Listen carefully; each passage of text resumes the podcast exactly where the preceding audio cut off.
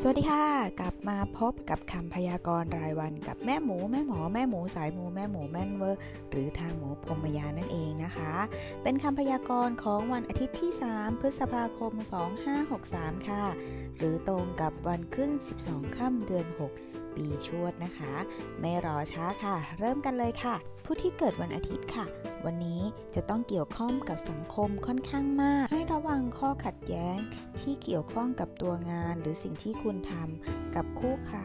ลูกค้าหรือคนที่อยู่ใกล้ตัวของคุณ เพราะอาจจะทำให้มีปัญหาขัดแย้งกันได้ค่ะ ดังนั้นคุณควรใจเย็นมากๆและอดทนมากๆนะคะ ผู้ที่เกิดวันจันทร์ค่ะ นี้ให้ระวังเกี่ยวข้องกับความรู้สึกของตนเอง เพราะอาจจะมีความรู้สึกน้อยใจ เสียใจ ไม่สบายใจ อันเนื่องมาจากบุคคลใกล้ตัว ครอบครัว หรือทรัพย์สินสิ่งที่คุณควรได้ ดังนั้นคนวันจันทร์เพียงแค่คุณอย่าคิดมากและคิดบวกไว้ เท่านั้นเองค่ะ ผู้ที่เกิดวันอังคารค่ะ วันนี้บอกเลยว่าต้องเหนื่อยพอสมควรกับบริวารและคนใกล้ตัว ซึ่งบุคคลเหล่านั้นก็จะช่วยเหลือคุณ ตัวของคุณก็จะต้องช่วยเหลือเขาเช่นเดียวกัน ต้องอยู่ในลักษณะวินวินทั้งคู่นะคะ วันนี้ถึงจะได้ผลตอบรับที่ดี วันนี้อาจมีความรู้สึกที่แอบขี้เกียจเล็ก ๆ ด้วยนะคะ ผู้ที่เกิดวันพุธค่ะวันนี้คำพูดของคุณดีมากๆ ปกติคำพูดของคุณวันพุธจะต้องระวังวันนี้ถือว่าดี สามารถพูดทำให้เกิดสิ่งที่ดีกับตนเอง อีกทั้งหากเกิดปัญหาใด ๆ ก็ใช้คำพูดในการแก้ไขปัญหาค่ะ และยิ่งถ้าพูดเกี่ยวข้องกับคนใกล้ตัว หรือครอบครัวหรือทำอะไรที่จะต้องไปเจราจาต่อรอง เช่น บ้านอสังหาริมทรัพย์ ก็สามารถจะทำได้ค่อนข้างดีเลยค่ะ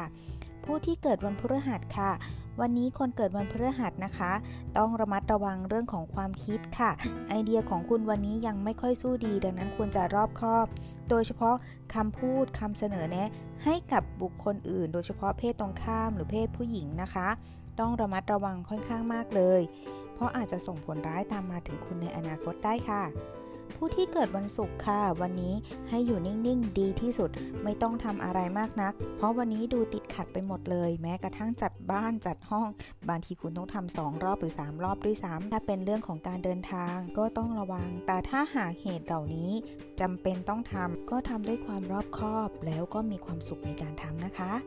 วันสุดท้ายค่ะ คือวันเสาร์ วันนี้บอกเลยว่าคนวันเสาร์วันนี้อาจมีเหตุด่วนกระทันหันตั้งแต่เช้า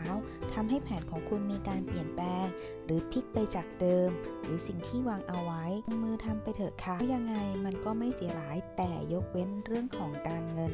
และการงานนะคะที่ต้องระวัง